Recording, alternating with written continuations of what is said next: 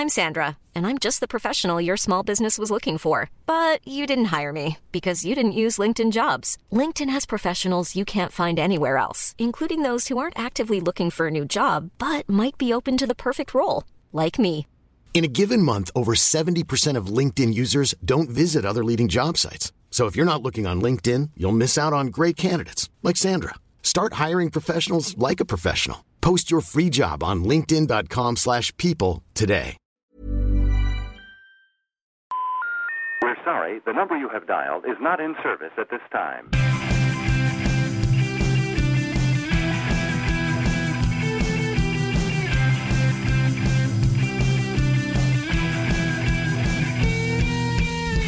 Hello, I'm Adam Bayfield, and welcome to the World Cricket Show. I'm switching those two things around, Tone. I'm trying to give myself a bit of a bigger profile. My agent suggested that I needed to uh, get my brand out there a bit more, so I'm Yes. switching them around. You've been struggling a bit. Very much so. I think they've identified that I've kind of become the star of the show. It's understandable. Well, anyway, like I said before, my name is Adam Bayfield, and this is the World Cricket Show. And this week I'm joined by some other bloke. His name is Tony Kerr. Evening. Would you object if we just rename this the Adam Bayfield Show with Tony Kerr? Would I object? Uh, object? Yeah. Object is the first thing I do, probably. Object the is first in a series of increasingly violent actions that I take, probably. object is a weak word. Then what? Walk out. Start Lock it, lock myself into the studio. start legal proceedings. How's it going, the sweet tone? Yeah, it's good, thanks, mate. Did you have a good holiday? I did, thanks. You've Yeah, been skiing, haven't you? yeah, yeah. Snowboarding. Well, I mean, I, I, you'd sort of generally call it skiing. People don't say ski. I'm off snowboarding for a week, do they? Well, that's what I did tell some people. Yeah, no, it's really good, mate. You enjoyed skiing, did you? Yeah, that's it. I did. What were you doing? Half pipe, slope yeah, I did style. some border cross and some uh, did the pipe. Well, didn't really do the pipe. I kind of rode down the pipe. It's kind of straight down the middle. I don't. That's not what you're supposed to do. I don't think really. Yeah, I'm not quite. Whilst I'm quite competent. Were you hoping to, to do some tricks and stuff, and then you just bottled it? Like here goes Tony. He's gonna he's gonna pull out something massive, and you just went straight straight down, down the middle. Couldn't handle Literally it. didn't touch the Couldn't sides. handle it. Uh, well, I'm quite competent on a snowboard at going places. Oh, yeah. I just haven't mastered kind of air yet. So that's kind of my next my next mission. Front side twist, or whatever. What are they? What are the names of the tricks? Melon grab. Melon grab. yeah. Nose grab. I'm a bit surprised you're not out in Sochi. Actually, you, you do seem to know all the terminology. Yeah. that's that's half the battle in snowboarding, isn't it? it's half the battle. Uh, yeah, I was a bit disappointed not to get an invite from anyone. An invite. Team GB, you're not really invited to these things. BBC Sport, you know. You have to actually qualify. I think me and you could have done a, probably a pretty good job on the commentary. it, was, it was quite controversial, the BBC commentary. A lot of complaints A lot about of the complaints. snowboarding. I mean, a lot of a lot of people saying know, it was really good. It was quite kind of it was raw, wasn't it? Wasn't your usual what you'd usually expect from a kind of sports event. Well, the, the But it is commentators a were- different sport, so They were just getting so into it, weren't they? And also like really cheering the British athletes in a way that you know arguably they're not supposed to. Certainly on the BBC. Well, things I don't buy. I, I don't buy that complaint though, because you know when Mo Farah's running home, you know, I'm pretty sure, yeah, That's probably true. Yeah, Steve, Steve, Cram was like, "Come on, Mo." "We've got to do it." yeah, but it, well, it's more that when other competitors were falling, they were going, "Yes." yeah, that is, I think, what people were upset about. yeah. Well, I guess like you know in cricket, if well, it hasn't really happened, it didn't really happen did it, over the winter. But if an England bowler ripped out an Aussie wicket, then Yeah, the English true, commentators would be like, "Yeah, I got him." They, yeah, got. Yeah. They, it's that's the thing. It's just the word "yes," isn't it? If, Yeah. they, if, if, if Hussain went yes, Yes, screw you, Australia. They'd be Yeah. like, no, no, no, thanks, Nasser. But because he goes, got him. Yeah, that's somehow it's seen allowed. as acceptable. so if they just shouted like "bailed" or something, or like "down," yeah. So that's what Atherton does. yeah. down. Be Yeah. quite funny if it was Atherton and Hussain in the really snowboarding funny. commentary book. Can you imagine? There's Nick Bumble Knight. as well. I'd love Nick Knight up Yeah. there. Has he got enough? Has he got enough? Eh, no. Down. They should do. They should do that. Sports commentators should swap sports. I mean, you, you get some commentators, don't you, that do every sport. Uh, Well, as listeners may already be able to tell, it's unbelievably hot in here. this room is a furnace it's new levels in here. because the, well, the air conditioning is broken. I think so. We're just a few minutes in, and already I'm uh, wondering how we're going to get to the end of this. I'm starting to have. Uh, I'm starting to see mirages. But anyway, did you did you enjoy your holiday time? That's the the That's real the key main question. thing. Yes, I did. Yeah. Fantastic. Uh, you can't. Yeah, you got to come next time, bro. It's brilliant. The Alps. so you know all the brilliant. terminology, you know. Bro, You know all, yeah, bro. I've come back kind You've of calling cool. me dude before. Some dank air and stuff like that. We're going to lay it Lots down tonight, aren't we? Gonna leave. Not gonna leave anything. I didn't get it because there's some of the commentators were saying that they were gonna leave something on the slopes. uh, he's, he's leaving it all out on the slopes, but isn't that isn't that the wrong way around? Isn't it supposed to be? He's leaving nothing on the, you know. yeah, that's true. I don't know. I don't know. So we, I'm either going to be leaving everything or nothing in the studio tonight, depending on which which way you're coming at things. Sometimes after you make a point, I might find myself going, yes! uh, but we'll see. Well, what's coming up on the show today? You might remember on the last show that we promised an England free episode this week. Uh, but that ain't going to happen, I'm afraid, because it's all kicked off in the world of England. Kevin Pietersen's been sacked, as I'm sure everybody's aware, but we'll be discussing the fallout from that. We'll also be taking a little trip around the world, jetting off down to the southern hemisphere to discuss the uh, the two big test series that are taking place down there: New Zealand v India and South Africa v Australia. So there's a lot to get through tonight, a lot to look forward to. Um, but I mean, before we get going, do you want to talk about the weather, Tone? It's gone absolutely bonkers. We usually like to cover the weather on the World Cricket Show, don't we? And it's just been probably the most insane week of weather It's been nuts. I've been away. British history. Been away. Well, you've been here this week. It's been almost as bad Is at it? times. Well, not the tides. In Guernsey, the, the real problem Yeah. was the tides were so high. But in Britain, it's Yeah, true. It's been a bit blowy, isn't it? yeah. I mean, that's under under describing it, arguably. Not cricket weather, you'd say. No, Just lucky that we're not. No one's trying to play any cricket. it must have been quite weird, I guess, when you were in the Alps to just hear about the news back home. Did it sort of feel like there was some kind of disaster movie? I feel like you know, well, leave the island and everything goes to goes to pot, doesn't it? That's the problem. You know, I'm actually the one. It seems I'm the one kind of keeping things together. I'm the glue that's binding Guernsey society. Uh, and without me, people just started panicking, running everywhere. Well, I think I saw footage and kind of photos and stuff, and it was biblical at times. It seemed waves breaking over the roads and stuff. They did look pretty nuts. it was pretty nuts. It's hot in here, isn't it? It's really hot. yeah. Tony, I'd like us to talk about Kevin because it's been a chaotic week for English cricket. A week in which English cricket went, I'd say, from rock bottom to uh, something worse than that, to total laughing stock. I'm sure everyone's well aware of what's happened, but just to quickly recap, Kevin Pietersen has been sacked from the England cricket team.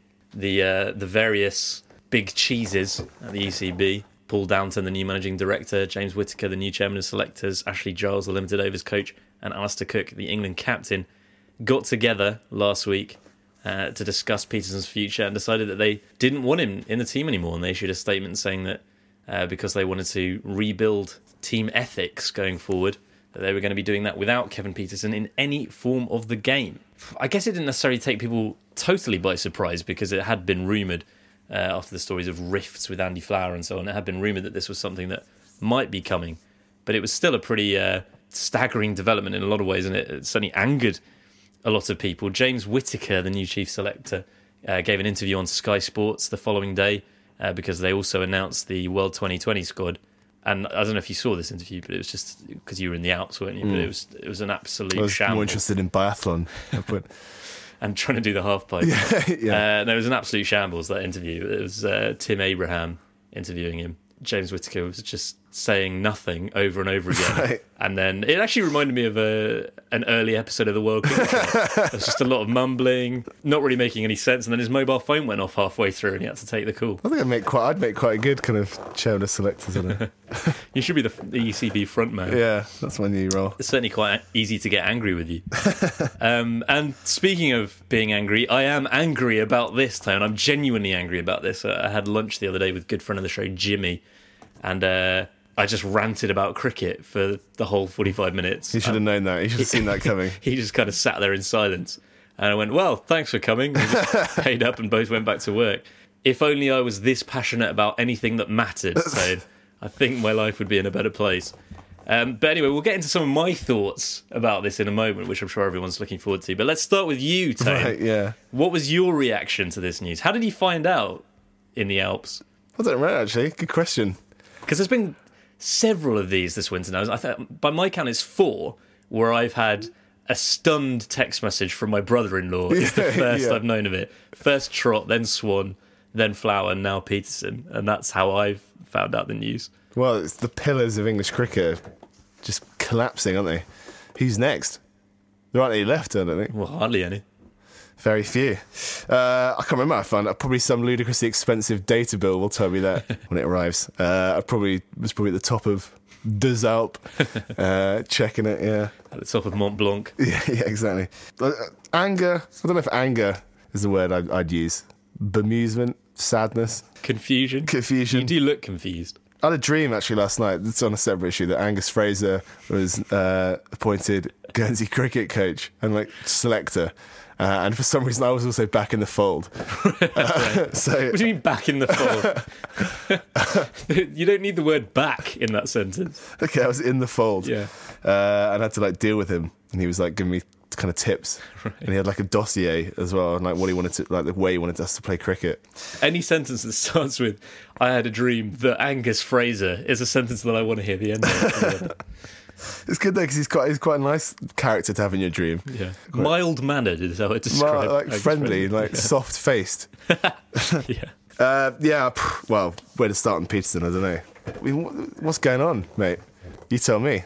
The reason that I'm angry, I think the main problem is is the lack of a satisfactory explanation for why he's been dropped. To to just cut him loose without anything more than a sort of passing reference to team ethics isn't really good enough. And and for England fans like you and me, Tone, I think Regular guys. yeah, just uh, regular Joes. I think we have every right to be angry about this. You know, Pietersen is England's best batsman. He's arguably the best batsman that England have ever had, or certainly one of the best batsmen that England have ever had. And he's just been dispatched without much of an explanation. And it's incredibly arrogant, I think, from the ECB. And it's incredibly stupid as well. It's arrogant because it suggests that they don't think they need to explain themselves. They don't feel like they owe it to the fans to explain themselves. And it's stupid because it suggests that they didn't realise what an outcry there would be if they didn't explain themselves. Now, I understand that there are legal issues in play here, and that was what James Whitaker said in the Sky Sports interview when sort of directly asked about it. He said, Look, I can't discuss this because there's an ongoing legal thing, and essentially the, the terms of Pietersen's severance package, I guess, include that they can't talk directly about this. But they wouldn't even necessarily have to go into specifics. I guess, you know, people are looking for the ECB to list some incidents that Pietersen caused or was involved in that they that have led to this decision, but they wouldn't even necessarily have to do that. Just some just a few sentences along the lines of, you know, his behaviour off the field was unacceptable in Australia. Things like that that might help clarify the decision or at least, you know, give the impression that they care what the fans think. They've stayed silent and that's given them a real problem because they've made him into a martyr, haven't they? Yeah, to a certain extent, I'd agree with that. Clearly, he's got really, he always had a really kind of checkered history off the field. Has at times, obviously, rubbed some people up the wrong way and very stupidly. But for for one, there aren't, you know, these players that he supposedly has fallen out with in the past. They're probably not there anymore because they're all gone. I don't know, you know. Well, a lot of them have, yeah. Yeah. So in the future, I don't know if he was if, he was to have been selected for this summer, this summer's Test series. Yeah, I don't know who's who would have been there that he you know not got on with because it was virtually going to have to be a new team. So uh, Well, Swan is one of the ones that he really didn't get on with. But Swan said in his Sun column that he didn't see anything in Australia to suggest uh, that Pietersen was a disruptive influence. And Swan said that he was like, said something along the lines of, you know, to be fair to Kev, he's been brilliant since he came back in.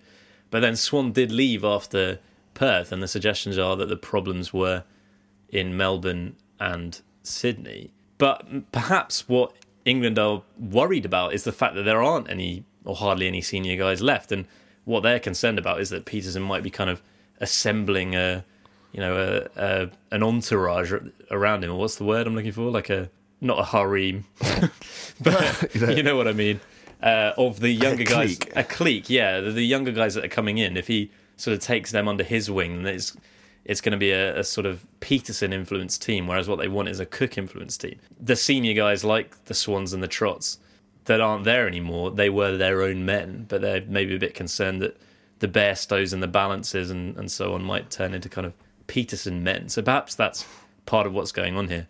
But they need to explain that. I, again, I understand that they don't feel they can expose the inner workings of the dressing room. But if you take, for example, what happened in 2012 with the the text messages to the South Africans and all the problems with Andrew Strauss, I think if they had at that point decided we're going to cut Pietersen loose now, people would have been understanding because they knew what the problem was. It would still have been very disappointing. It would have been upsetting. You'd have still wanted Pietersen to play for England, but you would have understand why they'd made that decision. Certainly, I would have understood that. But we don't have anything like that now. We're just kind of in the dark as to what it is that's happened. And until they explain what's happened, you know, I think people are going to be upset about this decision. The the one thing that has sort of come out, you know, not directly, but the but through journalists and on Twitter, and particularly through Piers Morgan on Twitter, is that um, after the Melbourne test, there was a, a, team meeting of just the players that didn't involve Andy Flower, and uh, people were sort of saying some negative things about Flower, but then Pietersen kind of seized on that and, and just launched into a, a real uh, vicious critique of Flower's coaching methods and, you know, took him apart basically.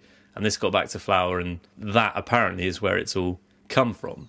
I mean, if that is it, is that a, a good enough reason to get rid of him? It's a bit sensitive, isn't it? If it is, it's a bit a bit weak. I don't know. You know, as you said before, Pietersen is one of England's best players, if not the best, uh, over the last kind of well since he came in, almost as soon as he walked into the team. Uh, and you know, England, England cricket probably needs a player like him to to be back and, and firing. I don't know. It's it's going to be an interesting summer, but yeah, I think it, it's kind of one of those situations where people forget it, it is just sport. I know it's some people's jobs, but it is you know it's not like the inner workings of government. There's not like national security is not on the line here. So just kind of I don't know, be a bit frank. If someone you know if you're going to embarrass someone, then you're going to have to. But as you say, you know, there's a lot of people who pay, you know, who pay a lot of money and take a lot of interest in in English cricket uh, namely the fans and England cricket supporters. So they do kind of deserve better. Well, I mean, it's this. more than that, isn't it? Because the fans are the reason. Are, exactly. That, no, the, the, the, players are in jobs and the management are in jobs. If if the fans weren't there, there wouldn't be a need for any of these people, would there? That no. is the essence of it. You know, with the fans paying money to come to the grounds and paying so much money to Sky. Uh, to watch the team play, and that's how England cricket makes its money. You know, I, I, I do feel that they're owed an explanation. And as I say, it doesn't necessarily have to be a very specific list, but just something a bit more honest than what we've had so far. It might be that they they don't feel like they can give an adequate explanation because I mean what Andrew Strauss has said is that um, if people are looking for a smoking gun, they're not going to find one. That, that there's no one specific incident. It's just a pattern of behaviour that makes Pietersen hard to manage and means that the team is never quite as unified as it could be and maybe that's the case but just spell that out if that's if that's what it is come out and say have cook come out or downton or whoever come out and say this is the reason why we're getting rid of him and we feel we're going to be a better team without him because we'll have more unity it's interesting theory isn't it but then again you know pietersen was there pietersen was part of the team that won the ashes series is uh, was part of the team that won the world 2020 so England can succeed despite him and with him as well. Well, so. absolutely, yeah. And I, precisely because of that, you do feel that maybe he's just being made a scapegoat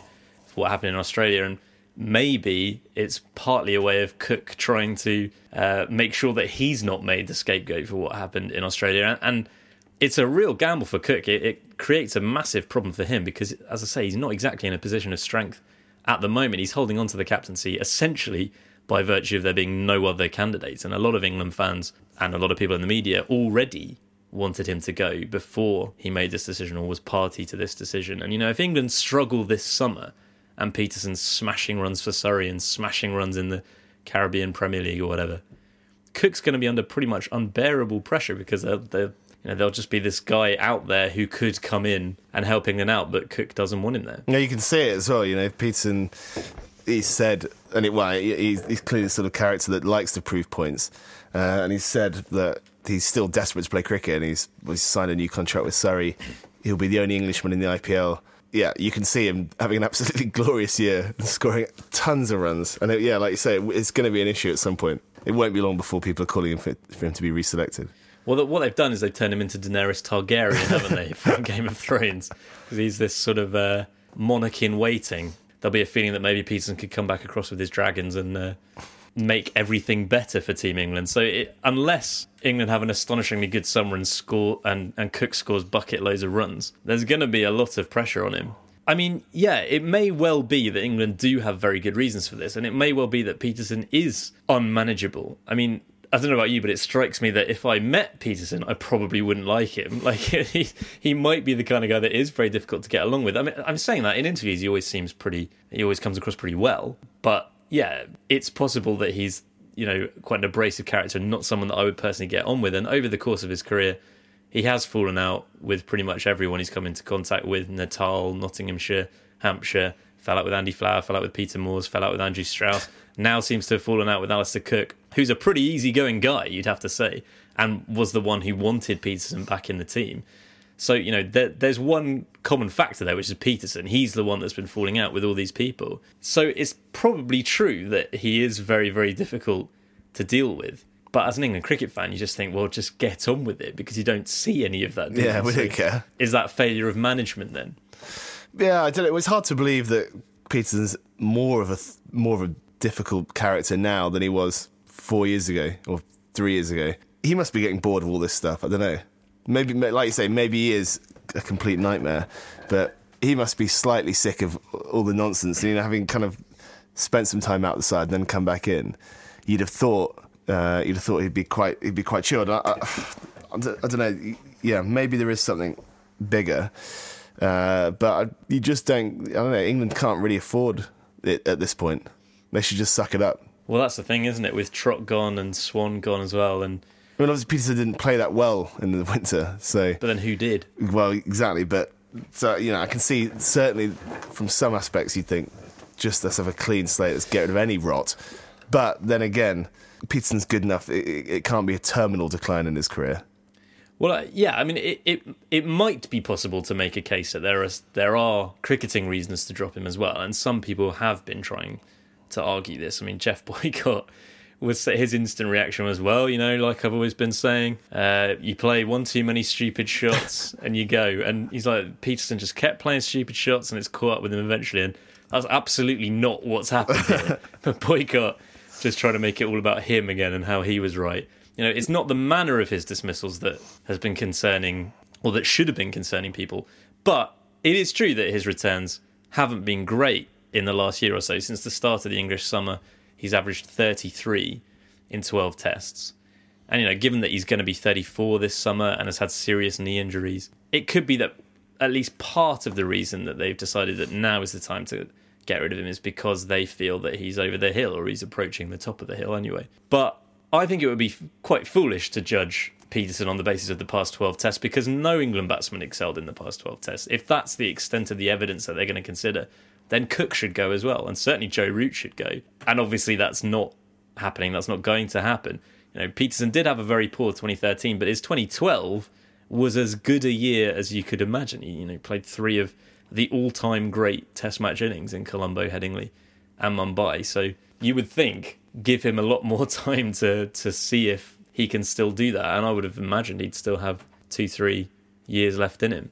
And yeah, given that they've lost Trot and Swan and maybe Prior as well, you'd think they they just can't really afford to lose another world class player, wouldn't you? Amazing, really, to think back just a few months, but now he's kind of looking around. Uh, the England selectors must be googling away, trying to find anyone that can play cricket decently for England because this, I don't know, it, England cricketer. yeah, to, like anyone. Uh, it, it does look a bit dry now.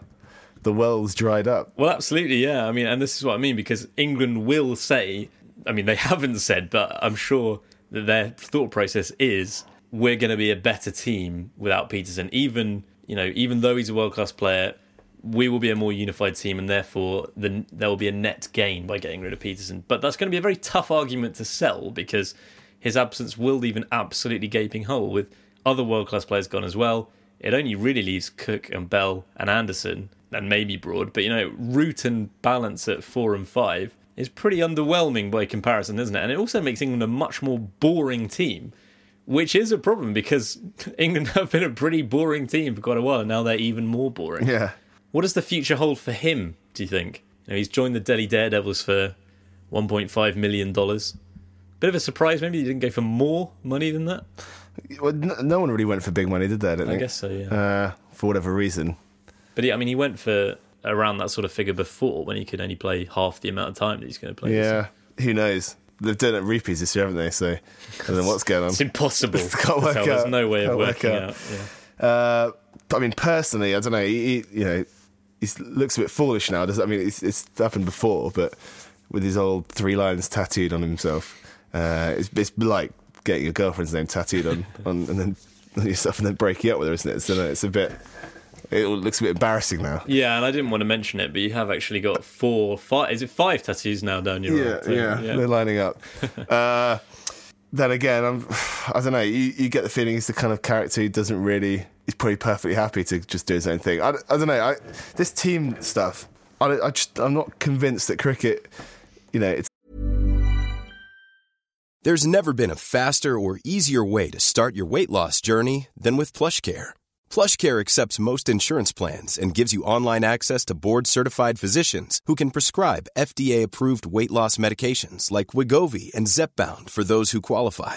Take charge of your health and speak with a board-certified physician about a weight loss plan that's right for you. Get started today at plushcare.com slash weight loss. That's plushcare.com slash weight loss. plushcare.com slash weight loss. Mom deserves the best, and there's no better place to shop for Mother's Day than Whole Foods Market. They're your destination for unbeatable savings, from premium gifts to show-stopping flowers and irresistible desserts. Start by saving 33% with Prime on all body care and candles. Then get a 15-stem bunch of tulips for just $9.99 each with Prime. Round out Mom's menu with festive rosé, irresistible berry chantilly cake, and more special treats. Come celebrate Mother's Day at Whole Foods Market.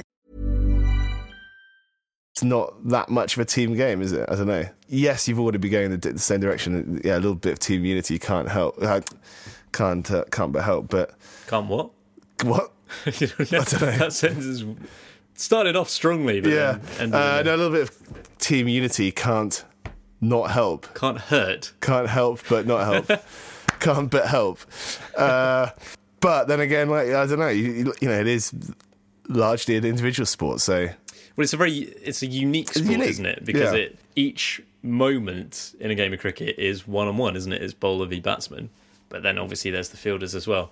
But you know, essentially it's a it's a one on one battle, but it's all contributing to the team cause. So yes, in a way, it is an indi- individual sport, and a team is just the 11 best individuals unlike say football where you've got to think about formations and strategy and do these players gel well together but the flip side to that is that cricket is also unique in that the tours are so long and they spend so much time Hmm. together that you know england were in australia from halloween until Scary. the beginning of february and that's an astonishing amount of time i mean yes pietersen wasn't there for the whole thing but there were some players that were there for the whole thing and they're you know basically living in each other's pockets that entire time. So yeah, while the sport itself is maybe not the most team-based game around in terms of off the field, it is, and yeah, that's where the I think we need to go on a tour. That's what we need to do. we need to we need to know what it's like to go on a tour. So I might suggest that next time. suggest that too I don't know. to Downton. Do you see uh, hashtag Downton Shabby was trending on Twitter? No, that's good though. That is good. Well, you say that. You Did might you be start that? No, you might be. Uh, you might be retracting that when I tell you that. I'm pretty sure Piers Morgan started that. Oh dear. it's quite this whole thing's been quite difficult to be honest because I have found myself in the position of agreeing with Piers Morgan about quite a lot of stuff and that's not a position that you really want to be in. I don't really understand Piers Morgan's situation now in the world. He's like treated. His opinions are treated like uh, with the same weight as people who've actually achieved something. Yeah, yeah. And so I don't know. It's weird. Yeah. Oh, well, Linda Smith said that uh, Piers Morgan, she referred to him as Piers Morgan, who used to be the editor of the Daily Mirror and is now forging a career for himself as the man who used to be the editor of the Daily Mirror. Yeah. And that's very true, isn't it? Well, he, he just pops up. He's. I, I really don't care that he supports Arsenal. You know I mean, it's like he doesn't know anything. Oh, Yeah, people think that his opinions matter, don't they? Or Yeah. seemingly. weird. Certainly he does. I think Pietersen will be fine. You know, he's got plenty of cricket to play this I'm year. sure he'll be fine financially, but you know he's he's not going to leave as much of a legacy if he just plays 2020 as a mercenary for the rest of his career. He'll make a lot of money, but no one's really going to remember his feats for No, the from the Bangladesh Daredevils or Premier in the League. Bangladesh Premier League exactly. Uh, and speaking of legacy, if this is the end of his England career, and I still wouldn't necessarily rule out the possibility that he could play for England again at some point, but assuming that this is the le- the end of his England career, what will be his legacy? You know, he's, he scored all, the best part of fourteen thousand international runs, which is the most by any England player ever. Uh, Twenty three Test hundreds, which is the second most by any England player ever. So yeah, clearly one of England's greatest ever batsmen, and almost certainly the most entertaining. But is there nonetheless a bit of a sense that he, he didn't quite fulfil Hmm. his potential? Still averaged less than fifty in Test cricket. I mean, one of his legacies will- it will be that he, he's he'll have been a much better player than almost every pundit that will talk about him. Yeah. you know, so he's already he's already including us two as well. just about Yeah. you know marginally. But there aren't you know there aren't yeah in the Sky Sky uh, punditry box commentary box that's what they call it I think Yeah. in the Sky commentary box. Uh, I mean there really aren't you know even though there's a lot of English greats in there and past English captains and what have you, uh, none of them really can hold too much of a candle to to Pietersen in terms of ability and achievements. Really, I mean for different reasons that you know Gower, both Botham, etc. have a have a place. Yeah, Botham is pretty much untouchable. Uh, but yeah, Pietersen.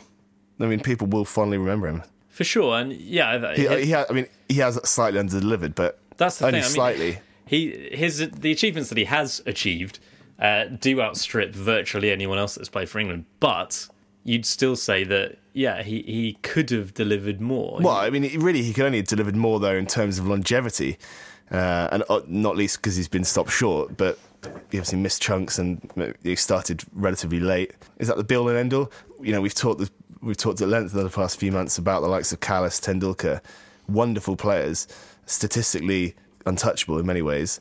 But you know, is that does that make them better than Pietersen? Yeah, good question. I mean, uh, in raw ability, Pietersen, I would say, is better than Kallis.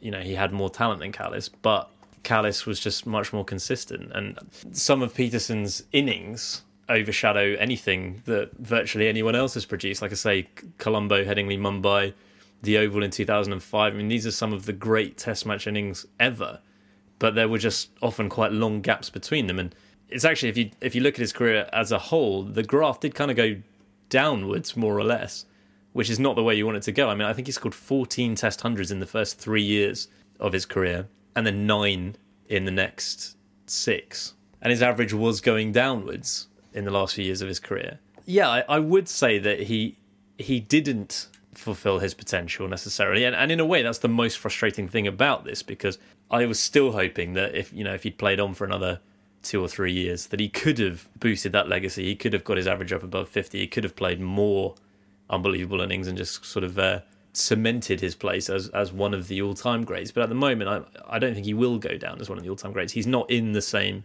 category as Tendulkar and Kallis and, and Lara is he? But he could have been Yeah, no, he's not in the same category, but he's only not in the same category because of statistics, isn't he? yeah. Know. because of the evidence of his career. Facts. You can't, I don't. think you- I don't want to parrot, you know, the likes of Botham, etc. But you know, all this nonsense about bar clearers and all this business. But uh, but there isn't there isn't a player though who's played for England to compare really to, to Pietersen. Well, maybe Flintoff. M- maybe, In terms of clearing the bar, I'd say Flintoff's up there.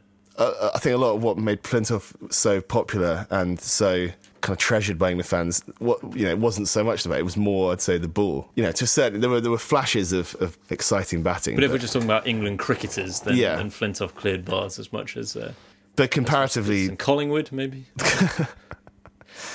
yeah. Well, when Trot when Trotty got in, you know, he really he cleared something. That Trot Compton partnership uh, cleared the bars. They cleared out the bars and out the ground, actually. Just cleared everything. Just went home. Clear the radius, man. Uh, but uh, you just can't. I don't think there's a comparison really to be made. I don't know. Pietersen was pretty unique. But well, you're absolutely right. Like, uh, if you're just talking about you know who's the, the most exciting player and and this But kind this of thing, thing, then he's though. got to be right up there. But statistics do matter, and it's just which is more important to you: someone who's you know untouchable in flashes, or someone who's just But he's not like- extremely good all the time. But he's not like uh, you know, he's not like Shahid Afridi, is he? Uh, Who's obviously started off a lot better than he's finished. Comparatively, kind of celebrated in terms of his ability to smash a ball and and just do ridiculous things and play ridiculous innings.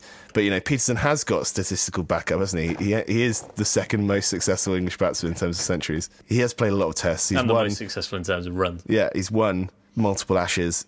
He was player of the tournament in England's only ever limited overs kind of tournament win. So I don't know. It is there. The achievements are there. No, you're you're absolutely right. He's the that. only English player that anyone in the IPL cares about. Yeah, no, uh, yeah, you're absolutely right. And in terms of English history, he's right up there and maybe at the top. But I'm just saying, in terms of Test match history, Yeah, okay, cricket history, okay. He's But- not one of the modern greats. On that ba- on that basis, though, there are only a handful of Test sides. You know, there are only a handful of t- teams that play cricket. So if he, if he's England's best, he has to be in the yeah, okay. conversation. That- Probably, yeah, that maybe puts him in the the thirty or forty best. But what I'm saying is that people won't talk about him in the No. way that they talk about Brian Lara. But they they could But done. they He- probably should. He's talented They could enough. still though. I'll, I'll I will. but like he he had all the attributes to to be in that company. So it's a little bit disappointing. And people always say, "Oh, the reason is because he kept throwing his wicket away, and he, you know he'd play a stupid shot." And partly that's true. But we talked about this a lot over the winter. But you know, getting out is getting out, whichever way you do it. And there is this thing, particularly in England, I think that if you nick off to the slips, that's somehow okay for the same score as if you hole out to long on. And it's quite bizarre, really. You know, the fact that Pietersen took on these bowlers is what made him so exciting. And it really frustrates me actually because I watched the there was a Sky Sky put together a program of Pietersen's best innings, that oval one in 2005, the 158, which is you know one of the great innings of all time to to seal one of the great series of all time.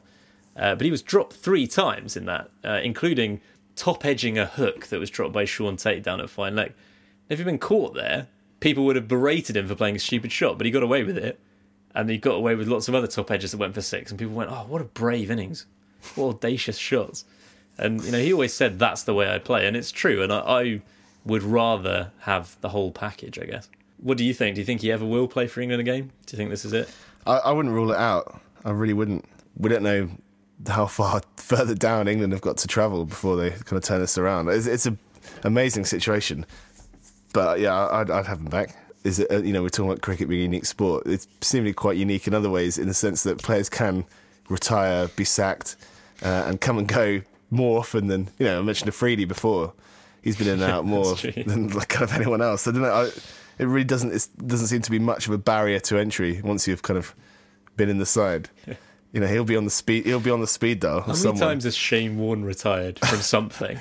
he's, you know, he's retired from the IPL. He's retired from the Big Bash. I wouldn't rule it out. We need to take a break, Tank, because it's unbelievably hot in here. Well, It's let's, let's press on. Let's press on. I just need to get some water. Okay, oh, My God. it's ridiculous. Around the world now.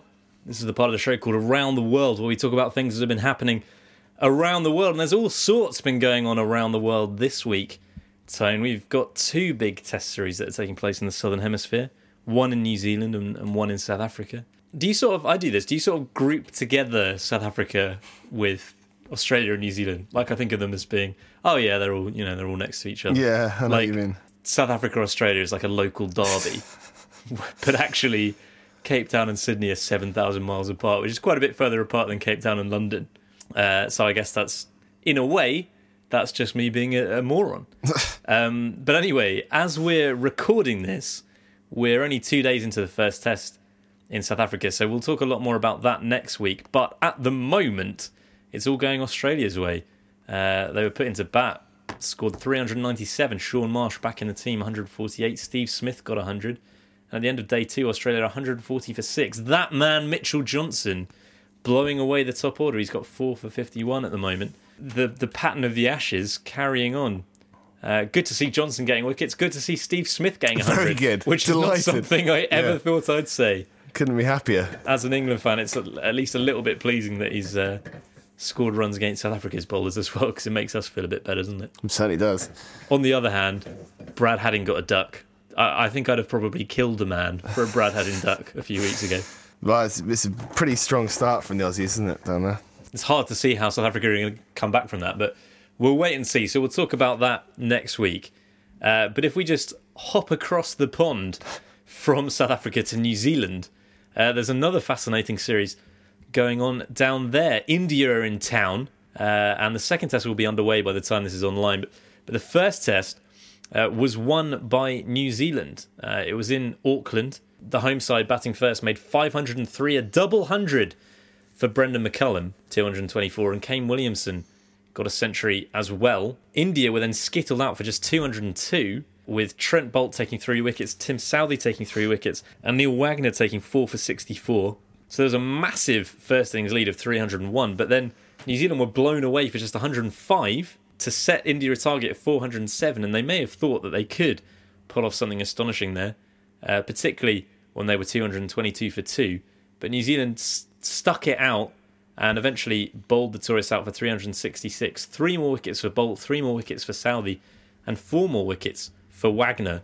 Uh, so they won the game by 40 runs, uh, which was a, a, pretty thrilling finish, actually, and a great result for New Zealand, wasn't it? Well, India haven't won a match yet. They got bageled in the one day series. So was this coming then? Were you, were Well- you surprised by this result? As much as India, you know, have struggled overseas recently. I think you'd, you're always surprised. You'd always you'd have to be surprised by anything like this, wouldn't you? I think. But yeah, I mean, awfully close for, for New Zealand not to enforce and then only win by 40 runs. They would have been slightly nervous, I think, at, at certain stages of that. But yeah, interesting series. Well, we touched on this the other week after that fantastic performance in the one day series. We had a listener write in to say that this was the best New Zealand team he'd ever seen. Would you go along with that? Well, not being a New Zealand fanatic, I don't know. I can't, I can't remember too many great New Zealand teams. I don't know. You know, certainly they lost a few big players a few years ago. You know, they've come on pretty far since then. You'd have to say from the the Cairns, etc. You know, that was a, a pretty solid side, wasn't it? Fleming, Cairns, Yeah. Astle, etc. I think you'd be overreacting to say that this is the best ever because, yeah, that, that early 2000s team with, as you say, Fleming and Astle and Cairns and Vettori, they were one of the better test sides at that point and, and one of the best ODI sides as well. But this team certainly looks like the best New Zealand side for quite a while. Definitely, there's some really great performers in there. Yeah, and it's a stark transformation from a year ago when they got absolutely humiliated in South Africa, bowled out for what was it, 45? Uh, they I mean, strong- they're never far away. You know, Mr. Taylor's back in the news, and he he's been dropped for the second test for going on a bender on the eve of the first test. Uh, so he won't be around for the second test there. Uh, but yeah, I mean, it does. Yeah, his return has been a big boost, and McCullum's still doing the business. Well, yeah, and if you actually look at their results in the last year, you know, they came within a whisker of beating England at home. Uh, they beat the West Indies. Now they're 1 0 up against India, and they actually just look like a, a solid and a good Test match team, don't they? And I think you've got to give a lot of credit to Brendon McCullum for that, and you've got to give a lot of credit to Mike Hesson for that as well, because he's the coach and he took a lot of flack for getting rid of Taylor as captain and bringing in McCullum, but that looks like a pretty sensible decision at this juncture, doesn't it? And the, the really key thing is that they managed to put together a, a, a very decent bowling attack, more than decent actually. It's pretty formidable. Southee and Boult, who are genuine stroke bowlers, and Wagner got eight wickets in this match. we Seems to laughed be- at Wagner when it first came along. well, we did laugh at Wagner largely because of his name. Yeah. He's also the source of probably my favourite chant in cricket history, which is Wagner, da, da, da, da, da, da, da, da, da, da, da, da, Neil Wagner. But yeah, he's bowling well and, and yeah, part of a, a strong bowling attack. For India, this is a disappointing result, isn't it? They've now lost 10 of their last 11 overseas test matches. Even if they win this second test and get a draw, that will, that will still be a disappointing result in New Zealand. I mean, yeah, at the moment, every team seems to be struggling to win test matches away from home. Pretty much nobody did it in the whole of 2013. Uh, but India's run stretches on quite a bit further back than that, back to 2011. And that's sort of back to the old days of Indian cricket, isn't it? Back to the 90s when they, you know, they were unbeatable at home but couldn't beat a carpet away from home. Um, Yeah, and the fact that they lost the ODI series 4 0, uh, you it doesn't reflect well. But this is a team in transition, isn't it? The Tendulkars and the Dravids and the Laxmans and the you know the other Galacticos, they were fading for the last few years, and, and in themselves they were causing a problem in that they you know they were keeping other people out of the team, and that's one of the major reasons I think why they struggled so badly in England and Australia. But they're all gone now, and that brings another problem, which is just it's quite an inexperienced side, isn't it? And as much as Pujara and Kohli and Dhawan and Vijay look like serious Test match batsmen, they just don't have a lot of Test experience. They don't have experience in South African conditions or in uh, New Zealand conditions. So it will take some time, but I think there are some encouraging signs there for India, and it is a good thing that they've moved on from all these old stars. Some of these new guys, Kohli and Pujara in particular, look like they could very well, you know hit the heights of those those old stars as well. What's your verdict for the rest of this series? There's one test to go. Can New Zealand finish the job in Wellington? Tough to back against it. Uh, yeah, I'm gonna I'm gonna go for New Zealand to win the series. A New Zealand win. They're gonna win. Oh, we're gonna win. Is that rude? I don't know. There was a Canadian, I think, snowboarder called Denny Morrison. Uh, that just made it just every time the commentator said it, I thought he was making fun of Danny Morrison. it's Denny Morrison. Here comes Denny. Much like Tony Kerr on a snowboard, this episode of the World Cricket Show has been going downhill in an alarming, uncontrolled, and ungainly fashion for quite some time. And is not anywhere near as cool as it thinks it is. And it's probably about time, therefore, that we put a stop to it. Well, it's been going downhill in an alarming and ungainly fashion, but it's about to take off. there you go. Well, or not. Or not. It's Down the going- It's going half down the centre of the half pipe. Uh, have you enjoyed yourself tonight, Tim? I've had fun, yeah. I've lost about three pounds, I think, in about 40 minutes. In sweat. In sweat, yeah. You think we've got a boxing match tomorrow? I actually cannot believe how hot it is No. in here. ridiculous. I apologise if we just said weird stuff tonight. I, I- yeah, I don't. I can't really remember. I feel like I've only talked been in here for about five minutes, but yeah, it's a bit of a blur. Actually, it's been six It's been hours. six hours we've been in here. Christ. Oh well, before we go, quick little quiz update. Right, go on then. Uh, listeners are of course aware that we are in the middle of a, a six-week quiz, pub quiz, and Bar trivia. The first week we uh, we lost on a tiebreaker, joint first lost on a tiebreaker. Second week was disappointing. Third week you went away, uh, and we immediately improved. You could, you know, good friend of the show. You said that we we lost the first week on a tiebreaker, so you didn't improve on that. yeah, but the second week we were down in fifth or something, weren't we? And you know, third week, good friend of the show Jimmy came in in your place, and straight away you could see everyone was much more confident, just feeling much better about themselves. There's a lot more team unity actually. Yeah, I mean, Uh, quickly though that disappeared, and the calls were the back in. Oh, please come back. From what I hear, though, you have been sending some pretty unflattering texts about me to uh, captains of the other quiz teams. But yeah, we we had a better week. We finished second then, though. On the final round again, we threw it away with a stupid should have known, should have known the answer. Jimmy White was the answer. Didn't get that right. Uh, but then anyway, you returned for the fourth week, and immediately we got worse again. Very disappointing this week, wasn't it? Well, yeah. Thing is, we're never going to win a, a quiz while there's a music round in it. Mm, it's It just does not kill going to us happen. every time It ain't, ain't to happen. because all the questions are about music. from Crap the music as well. 70s and the 80s, and we weren't around. I hate people from the 70s and 80s. hate them. Hate them. None of the answers were from like music from the last 20. Yeah, should be post Atherton era mu- music.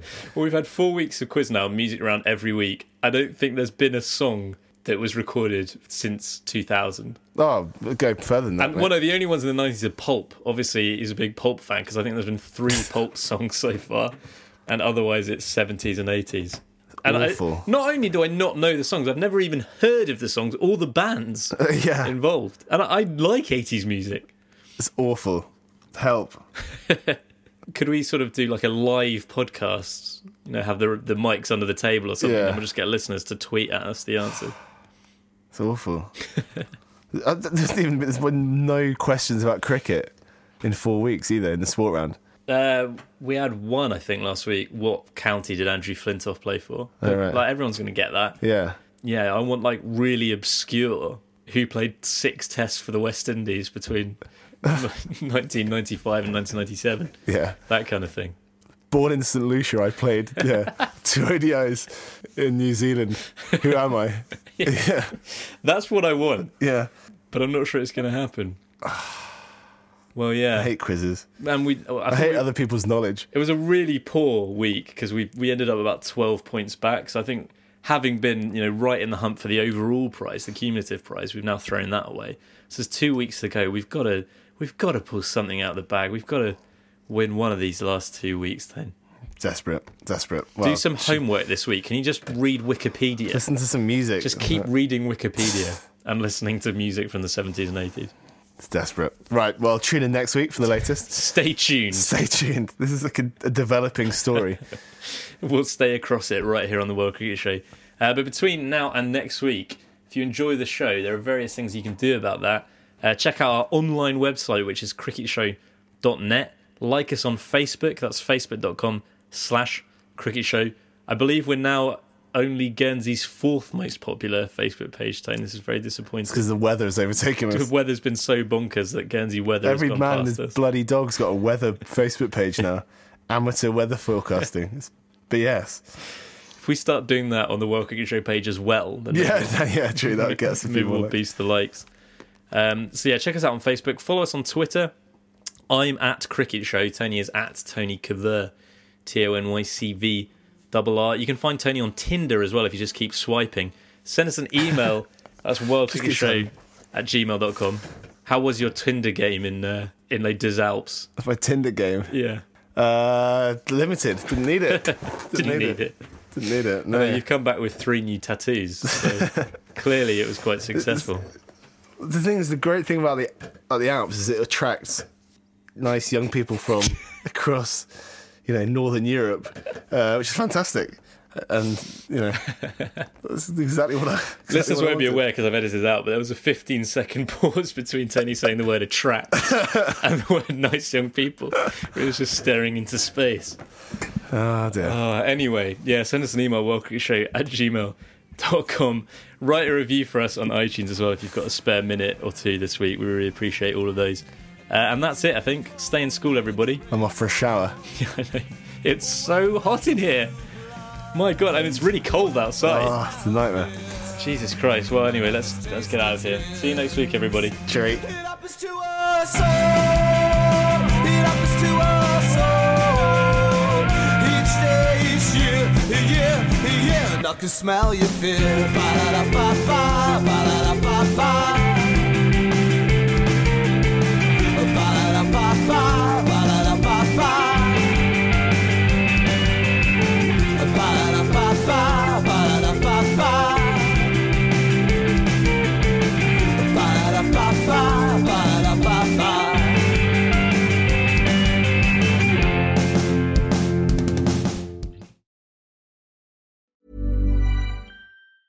Normally, being a little extra can be a bit much, but when it comes to healthcare, it pays to be extra.